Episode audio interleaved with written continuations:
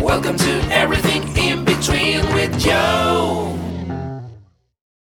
Hi, everybody. Welcome back to the show. And for those who are new here, thank you so much for coming by to join us. My name is Joe. I'm a radio announcer at Jam 88.3 and events host in Metro Manila, Philippines. And for today's episode, we're getting into the life of a flight attendant stationed in Saudi Arabia. We've known each other for quite some time now. Oh am I kidding? Kilala na namin yung isa't isa. Sobrang matagal na. Siguro, probably like 17 years. 17 years nga ba? I don't know. But hey, uh, siguro mga grade school. Yeah, grade school. So it's really, it's been a long time. And I'm so glad to finally have Yvette Gala on this show. Hi, Yvette! Hi. so how are you? I'm good. How are you? Okay naman. I think okay ako. Buti naman. Diba? Tagal na I rin. mean, um, I've been talking about it on the show na, you know, COVID-19, ganyan, and it's it's Mhm. quite stressful for everybody.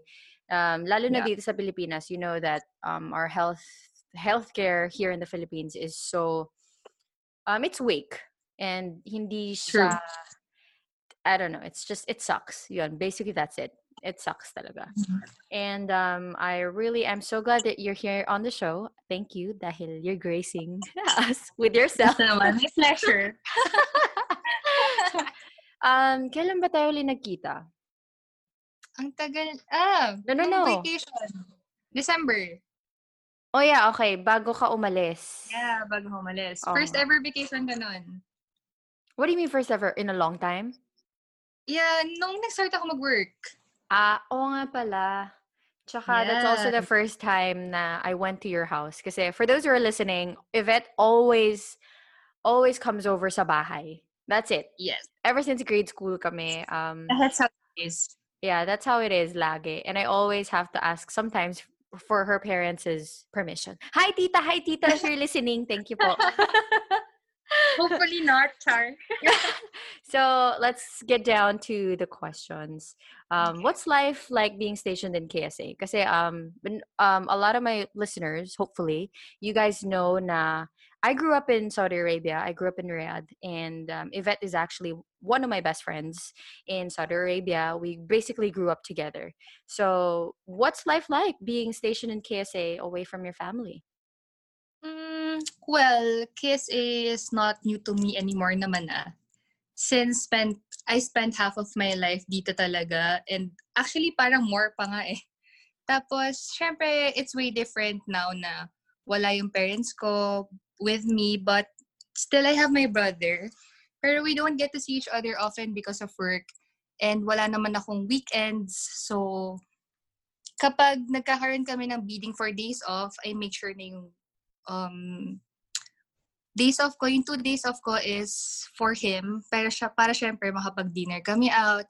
And whenever I have that time naman na longer time, longer rest para sa next flight ko, yun, nagkikita kami, kumakain kami, bonding-bonding, ganyan. Pero you know what, I'm lucky talaga na hindi ko na kailangan i-familiarize yung sarili ko dito sa Riyadh. Kasi syempre, we're very lucky na dito tayo lumaki. Yeah. And, 'di ba? Pero sobrang different na siya ngayon. Like, it's starting to be more open. Yung mga tao dito, hindi na sila masyado nag-aabaya. I mean, hindi na siya mandatory. Pwede ka nang lumabas ng hindi nakaabaya sa mga mall. Pero syempre, decent pa rin yung clothes mo dapat. Tapos, nagda-drive na rin yung mga babae. Open na yung section for family section and single section kapag kumakain sa labas. Di ba dati sobrang strict? Mm. Tapos, um, what else? Pwede ka na rin manood ng sine. Oh, yeah. Ganon. Nakakita nga Yeah, ako ng na. article about it before. Sabi ko, oh my God, really? Tsaka pati yung article about women also driving. Kasi before, um, women, di ba, women are not allowed to drive. They're not allowed to go to cinemas. Very vivid yung memories ko about um, families eating together. But all I remember, pag pupunta ng McDonald's, um, may curtain per Yeah. cubicle. Yeah. may curtain siya per cubicle and that's all I remember. Um, Diba? So it's, it's Sobrang nostalgic siya. Parang pag iniisip mo yung dati tsaka yung ngayon, parang sobrang iba na talaga ng Riyadh. Sobrang iba na ng Saudi.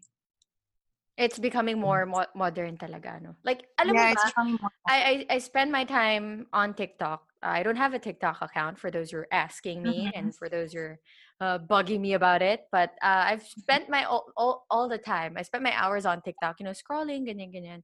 And I see a lot of TikTokerists, TikTokers, tourists. TikTokerists na mga tiga Saudi Arabia, ganyan. And sometimes magpa-party sila sa bahay and sometimes my sister will Yeah. tell me na, alam mo, nakakaaliw no, ibang-iba na talaga yung Riyadh kasi nga parang it's becoming more modern, it's becoming more open. Oo. What's shocking to Even me is when you told me na um, hindi na mandatory, I mean like hindi na required to wear an abaya and everything else. Yeah. Hindi na required. Pero syempre, you still have to wear decent clothes yung hindi masyadong um, kita yung skin pa din. Kasi syempre, pag titinginan ka pa rin nila, hindi pa rin naman kasi talagang um, tawag dito. Parang hindi naman sila talagang sanay pa na makakita ng ganon. So, eventually, syempre, ma-adapt pa rin naman, ma-adapt na rin nila yung ganon. Yeah. I'm also happy with cinemas there kasi, you know, the only thing that Oh. um, us children at that time, um, there's also this like post on Facebook about um, hashtag Riyadh kids will know or like KSA kids will know. Na the quarantine situation is not very new to us because what we do on a normal basis in Saudi or in Riyadh, no, we do not ride camels to school or no, our school Yes. does not belong to the desert. Okay. Um, our normal routine is go to school at uh, ends up at 3 p.m. and then either pupunta ka sa bahay ng kaklase mo or Doon kayo mag-bonding. yeah or uuwi ka na. That's just it. That's basically it. And then Yeah, I we- remember we were... yeah, Mhm. you were saying? we were lucky nga na meron tayong friend na yung parents niya nag-work siya sa hospital. Tapos dun sa hospital, merong palaruan. Yeah. Ano So doon tayo every weekend. Cave Park. Ayun, Cave Park. Grabe, I remember every time na after ng exams, alam ko after exams yun eh. Parang we would Mhm. always go there sometimes like once a week na at that time. It was so fun having, you know, eh, eh, Yeah. yung school kasi namin, it was a very small community. So like, kunwari, um, third year, isang section lang.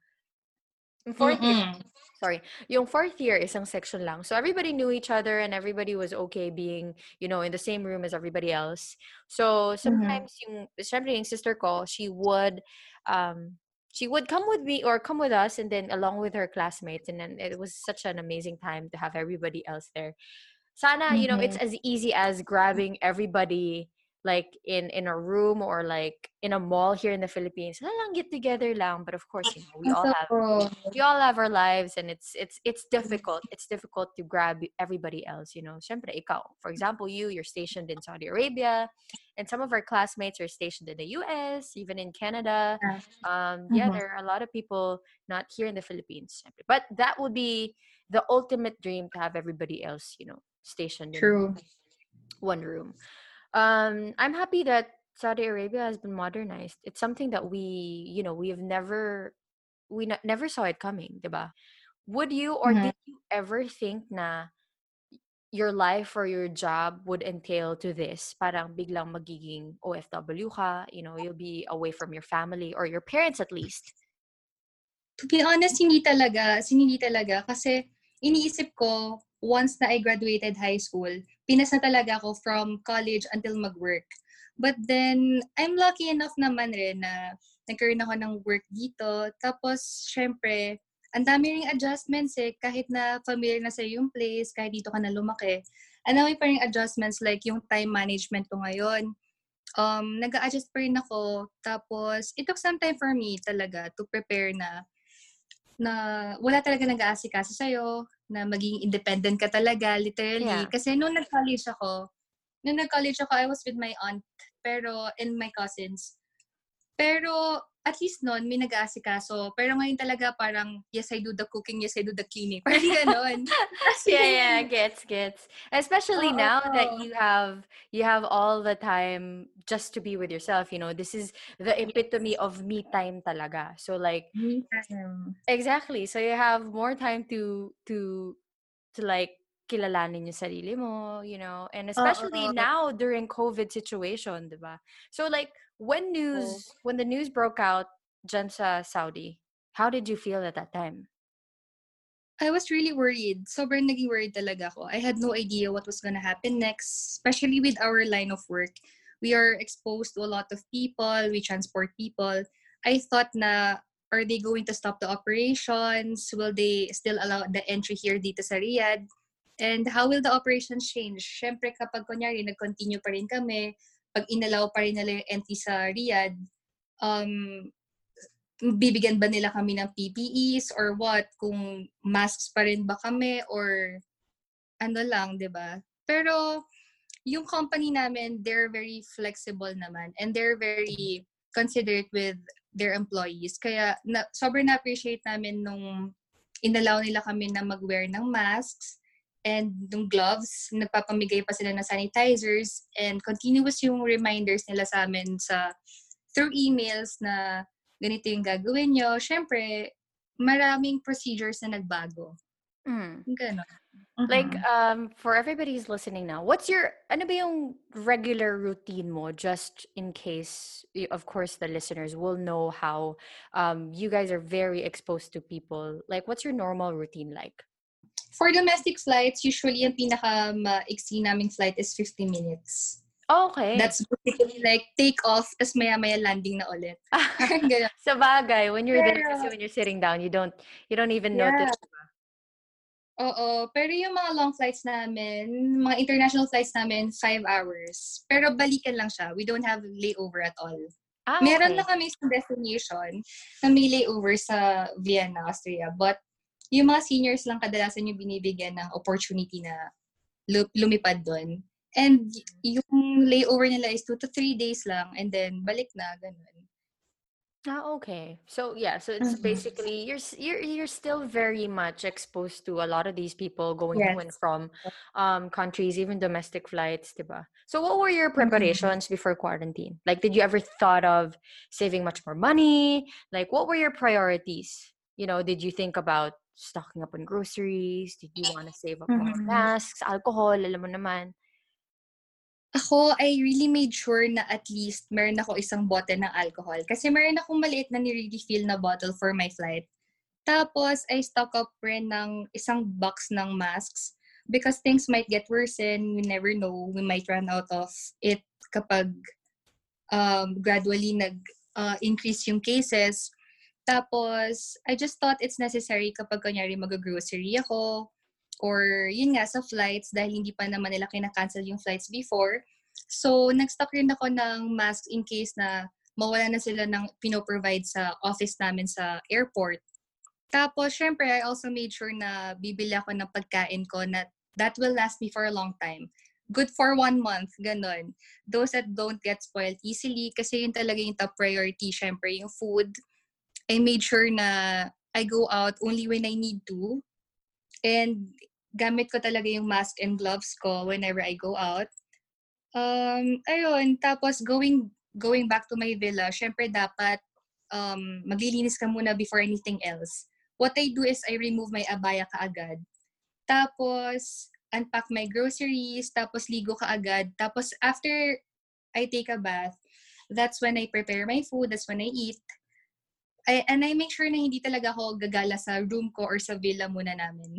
Mm, okay. So how is it like Yeah. getting groceries there? Kasi dito sa Philippines, we have to have our own quarantine pass and isa lang yung pwede. And if there's usually a line outside of the groceries before you come in, tapos check pa yung temperature, ganyan. Tapos you always Mhm. have to use alcohol before going inside. Is it, how is it like with you guys? Like sarado ba lahat ng groceries? Or like, how do you also get to and from, you know, the groceries? Dito din, uh, we go with shuttle. Meron kami shuttle services dito sa compound. But, uh, nang one time, parang nagkaroon sila ng procedure na isa lang, ay, dalawa lang dapat sasakyan. So, basically, yung driver, tsaka ikaw. So, kung marami kayong mag-grocery, they provide one shuttle per crew. So, one time, we went to the grocery, may, may pila, kasi syempre, before going inside, kailangan mo na i-check yung temperature, and then they give you gloves, Mm. Tapos, ayun, dinidisinfect daw nila yung mga carts eh. Usually, wala masyadong tao sa groceries. And meron kasi kaming curfew dito until 3 p.m. Until Mm. 3 p.m. So, yeah, they're very strict. Tapos, nagkaroon pa dito ng regulation na yung pinakamalapit lang sa'yo na supermarket yung pwede mong puntahan.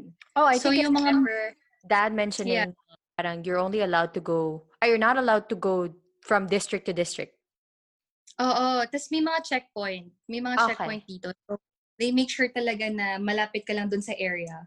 Na doon ka lang talaga sa area na yun. Actually, ang bilis nung pagka-respond nung Saudi eh. Nung nagkaroon na ng mga cases dito. They were very strict sa curfew.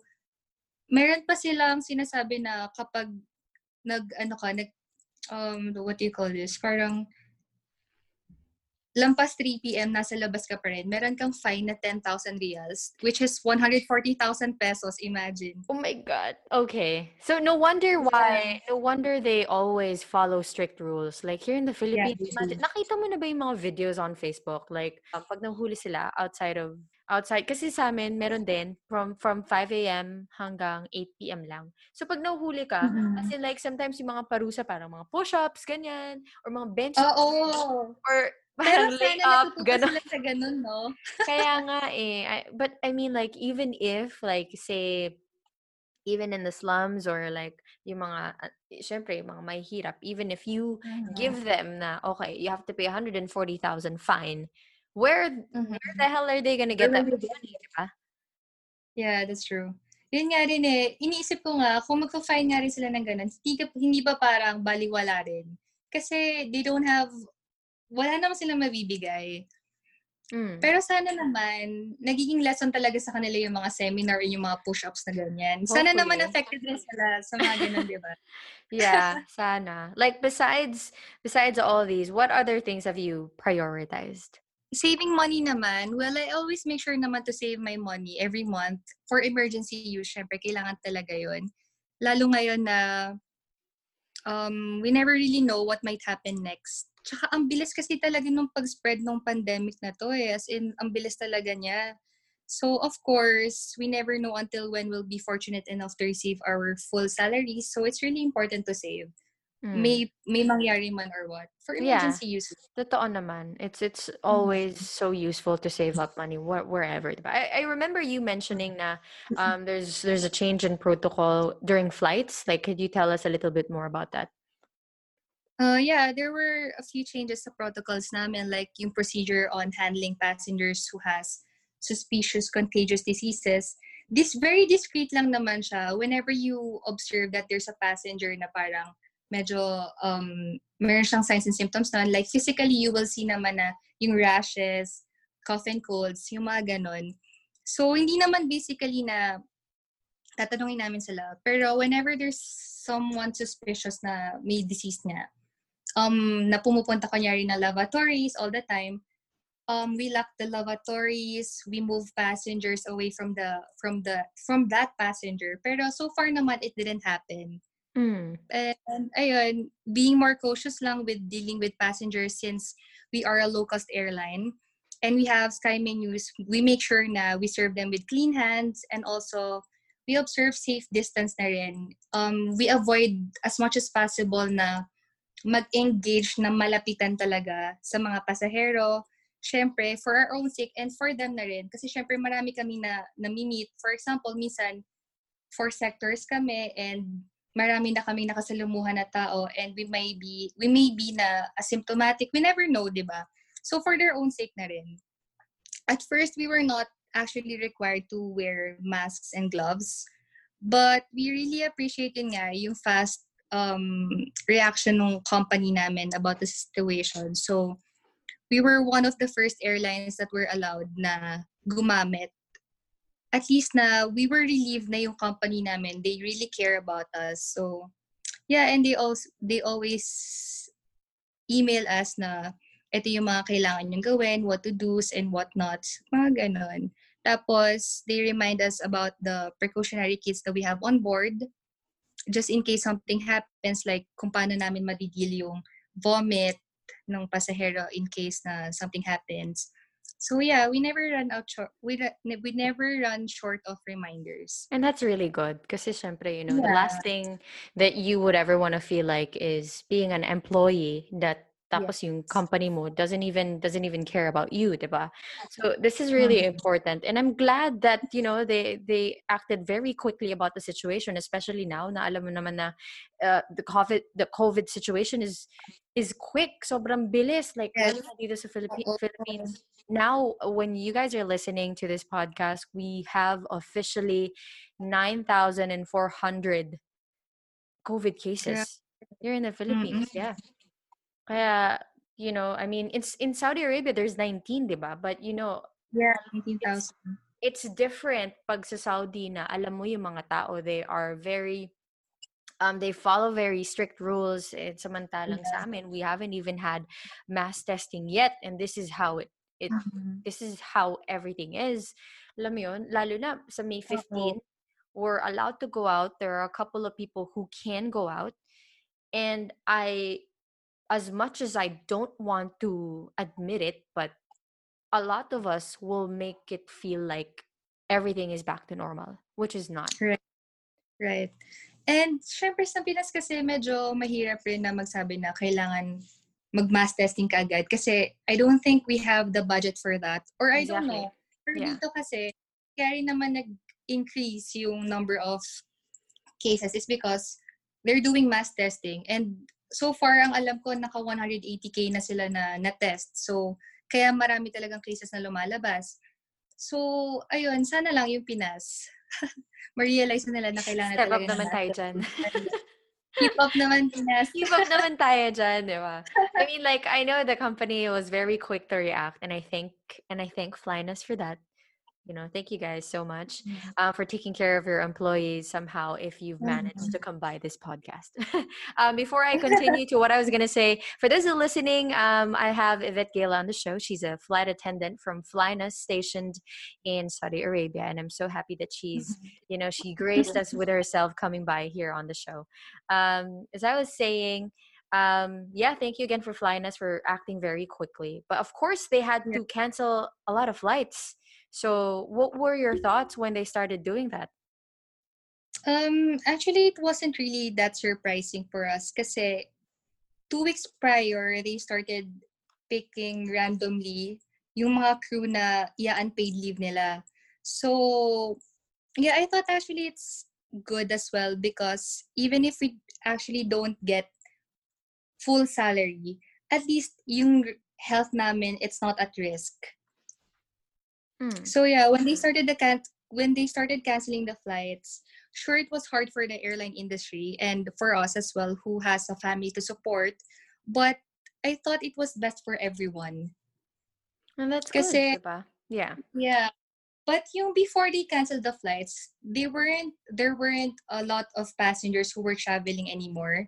So kahit marami pa rin kaming lipad by that time, gradually sobrang nagdi-decrease na talaga yung number of passengers. Like I remember Kuwait flight, usually Kuwait flights, ang dami talaga naming pasahero nun. But nung nag-start na mag-increase yung mga cases, we had like 80 passengers going.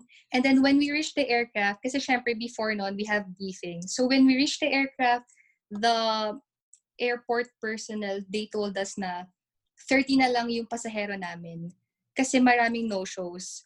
So, kung hindi pa nila ika-cancel ng, kung hindi pa sila magka-cancel ng flights, magiging risky lang for us to fly and magiging mas risky kasi mapapagod lang kami. Alam mo yun, parang mas lalo ka pang mas stress kasi pagod ka na, tas yun pa yung nangyayari, ba? So, yeah, it's better na nag-cancel talaga sila ng flights. Mm. What were your worries though, like or source of anxiety, like when news went out? Um, it was hard. It was hard flying knowing that there's a pandemic this year is circulating around. Some of the crew has their own ways of dealing with it. For some, they disinfect the galleys, the lavatories. They keep on spraying, wiping, everything talaga literally. Like, yung seats namin, yung galleys. Um, for me, I even avoid eating because I overthink that the food might not be prepared that well or even thought na there might be someone carrying the virus and it's just circulating around. So, better yet, wag ka na lang kumain. Tapos, also, minsan kasi, psychological na eh. Alam mo yun? Minsan, Mm, yeah, yeah. when, yeah, when you think too much of it, parang it makes you feel sick. Parang ganun. Kahit Yeah. feeling mo you're you're gonna have cough or colds but it's actually just allergies kasi that time nag-change na rin yung weather dito so yeah feeling like parang magkakaroon ka na rin ng sore throat so before going to bed pag after ng flight I make sure na I gargle warm water with salt ganon because they say na yung virus daw baka mamaya na stuck lang sa throat mo hindi pa napupunta sa loob ng katawan mo yung mga ganon alam mo yung Yeah. mga maliit na paniniwala pero what there to lose, diba? So you you just do it. Parang ganun. So yeah. Tapos, washing hands, spraying alcohol every time, may hinahawakan ako. Minsan nga, parang, there was one time na nagbi-blisters na talaga yung hands ko kakaspray ng alcohol kasi sobrang dry din talaga nung aircraft. So, yung effect pa ng alcohol sa skin mo. Pero, what's there to lose? Yeah, totoo naman. I I think because it's alcohol, it does dry. Ako nga sa car, like we do have alcohol inside the car. There, but there's also lotion. Kasi syempre, after mo mag-alcohol, you have to put it because it's Lotion, really, you know, it's really drying talaga. Even us Yeah. here at home, here at home rather, like if galing kami ng groceries, even yung fruits, even yung juices, the cans and everything, um, ako kasi, like, I never really thought about the dangers or like the bacteria that comes with it. Of course, my mom, si mami, she would know. She would know these kind of kind of precautions and she would wash the fruits, ganyan, ganyan. But, but ako, I never really cared. You know, those are some of the things that we all took for took for granted.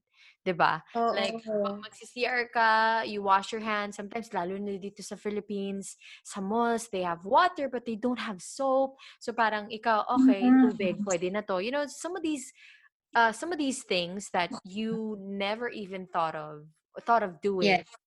biglang ginagawa mo na. Like, we, we wash the fruits, ganyan, even yung mga, yung mga zesto, yung cans, we wash them with soap, like dishwash talaga.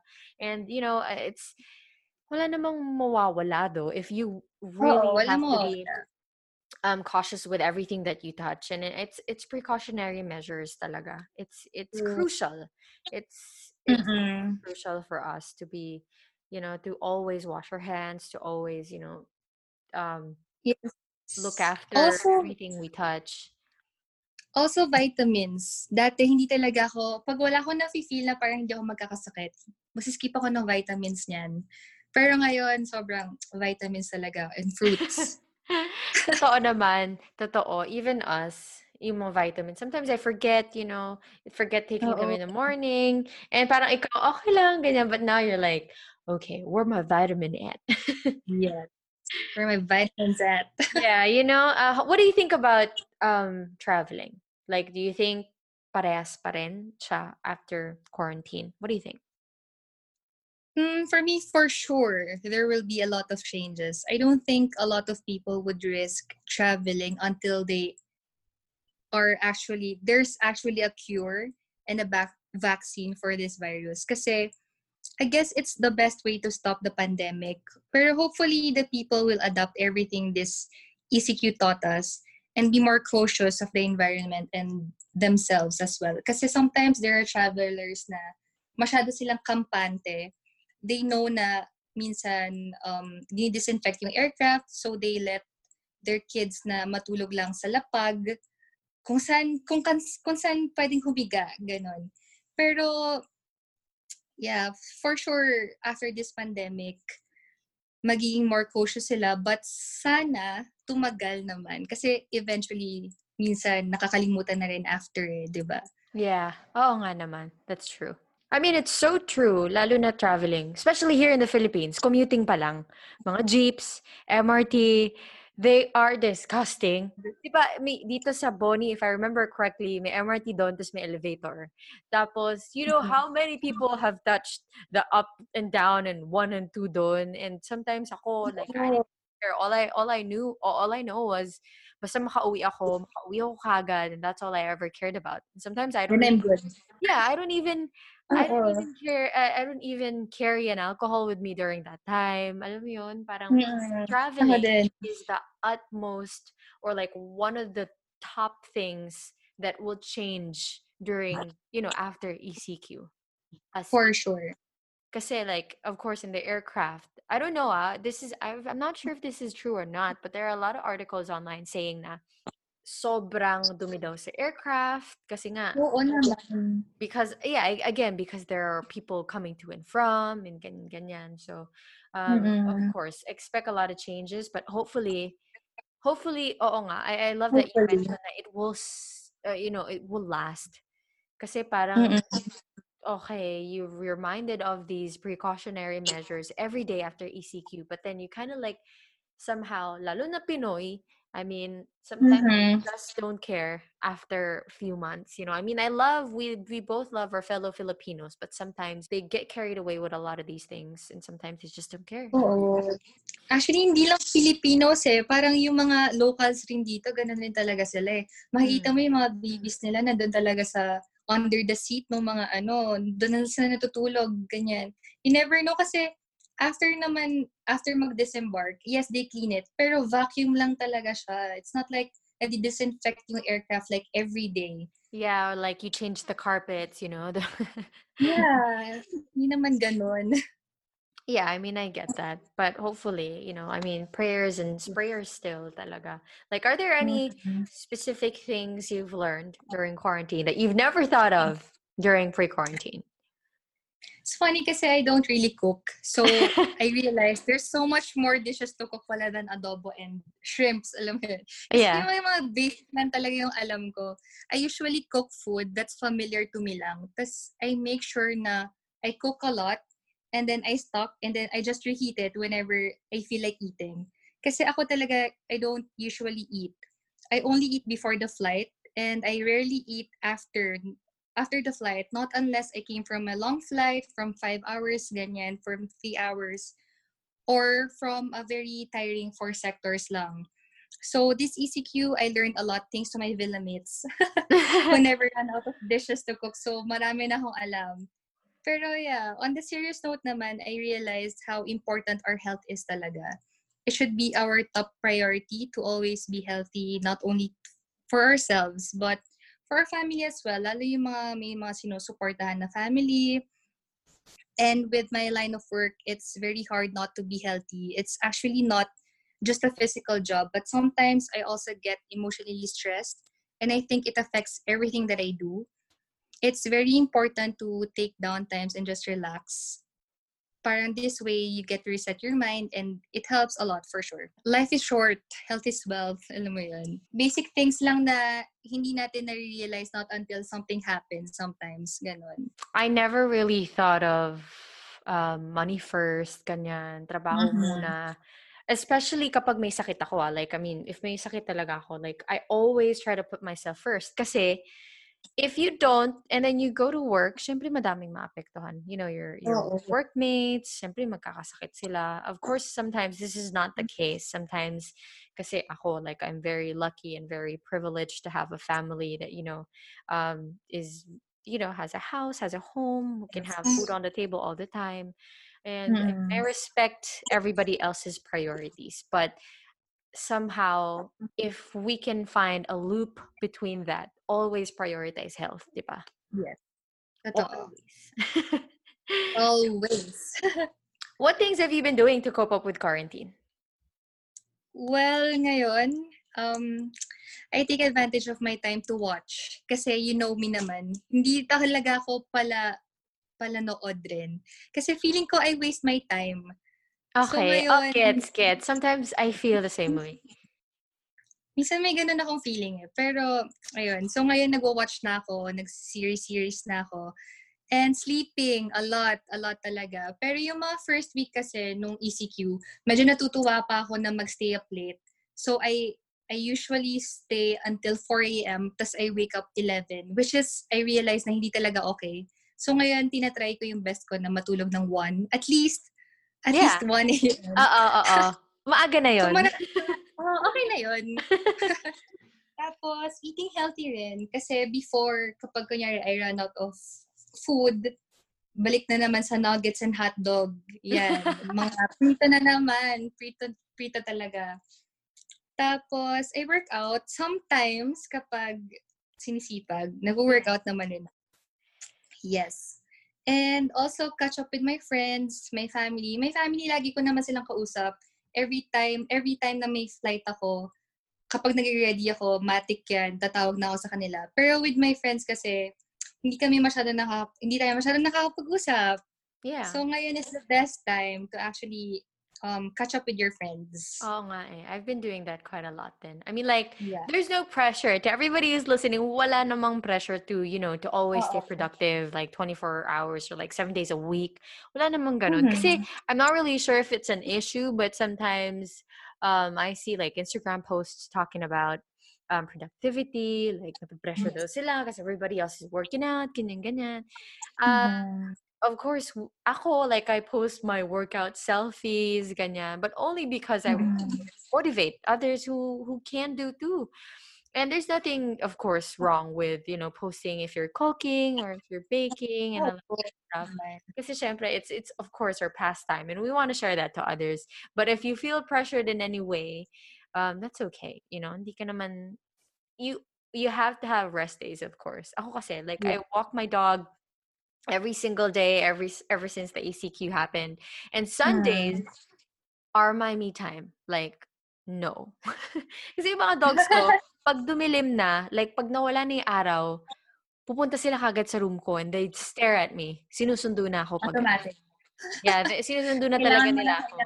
master. Yeah, ganun. exactly. And I would always tell them na not today, today's Sunday, this is my time. Somewhere Pero those lines, ah. Hopefully they understand. Mm-mm. Pero ang galing kasi talagang lagi ka nag-workout. Inspiration na nga kita eh. I work out kasi syempre, ano eh, sanay ako. You know, like in college, you know, I was always active, ganyan. And, and it's, it's siguro parang productivity itch ko siya. Like, if I don't do it, I feel like wala akong nak I didn't do anything today. Like, I didn't commit to anything today, you know. But again, it's Mhm. just me. It, it differs from, from, you know, person to person. Yes. And I'm happy that you're eating healthy and sleeping a lot. Because I know as a flight attendant, that's something that you rarely get. Yeah, we, I hope you don't. ano, so I hope you post all your cooking stuff. Kasi ako, that's one of the things that I never do, yung cooking. Like I, I understand that everybody else is cooking, you know? And I appreciate that and I and I love it when you know some of my friends already have their YouTube accounts, they're they're posting their recipes, ganyan, or somebody everybody else has their vlogs, then they're putting out on YouTube now or making that TikTok account. Mm-hmm. But cooking for me, I just mm. no, parang hindi ko siya Actually, ever. Ako rin. Actually, nakikisali lang talaga ako kung anong ginagawa nila, ganyan. Ako na lang yung magcha-chop, ganyan. Or nakikilasa. Pero not like yung cooking na ako talaga yung mag-initiate na, lutuin natin yung ganito, ganyan. Pero, yeah, I'm trying. I mean that's the best, diba? At least you're trying. Um, before we before we go, um, are there any you know are, are there any advices you'd like to give to fellow flight attendants? Mm, okay, so to all the crew who aren't flying, we should stay healthy, take advantage of all the time we have to eat healthy, sleep well, um, do everything you've been wanting to do when you didn't have the time, meditate, reflect on your life, and soon enough, we'll be getting back our wings soon for sure. And sa mga lumilipad pa rin amidst the pandemic, um, I really appreciate you all. Grabe. As in, this time is tough, but it will pass. I know how risky our job is, but please prioritize your health. Like what we've meant with putting oxygen masks whenever nagde-demo in case of emergency. Um, put on your masks first before helping others. Yun yung laging sinasabi. It's not being selfish. It means putting ourselves first um, would make us help more individuals in need. So yeah, safe skies lang rin and praying for you all. Yeah. Um, thank you for that. Um, yeah. you know, there's nothing in this world that, of course, us cannot do as long as we work we work together and i and i love that Yeah. thank you for giving that advice for us and thank you again yvette Gayla, Thank for you know for, you for, for coming by for coming Thank by on the show this is one of the few things or one of the few collaborations that i never thought of that would ever have but i'm so glad that you came in thank you so much. Thank you so much. um, for those who made it to the last minutes of the podcast, you can follow Yvette everywhere on Instagram and on Twitter. It's at EC Gala Instagram, Twitter. Are you public ka ba sa Twitter? You public? Or you sa private? Twitter, no. sa Twitter, sa Instagram, sa Facebook, hindi. So yun, try try nyo na lang pala siyang i-add, but you know, you never know. um, if there's any advice, hopefully, or being as a flight attendant, hopefully you can slide into her DM. Sana makita niya. Sana makita niya. MG, hindi ako sumagot. so yun, thank you again, Yvette, for coming by Thank on the you. show. Hopefully, we'll have you again here on the show, and thank you, you guys, for listening um, for another of this for another episode of Everything in Between with Joe. And yeah, thank you so much, Yvette. Bye. Thank you, bye. Well, for those who are listening, um, you can still check out a lot of the other episodes on my podcast. It's at Everything in Between with Joe on Spotify. And I'll hear you guys on the next podcast. Peace and love, guys. Bye.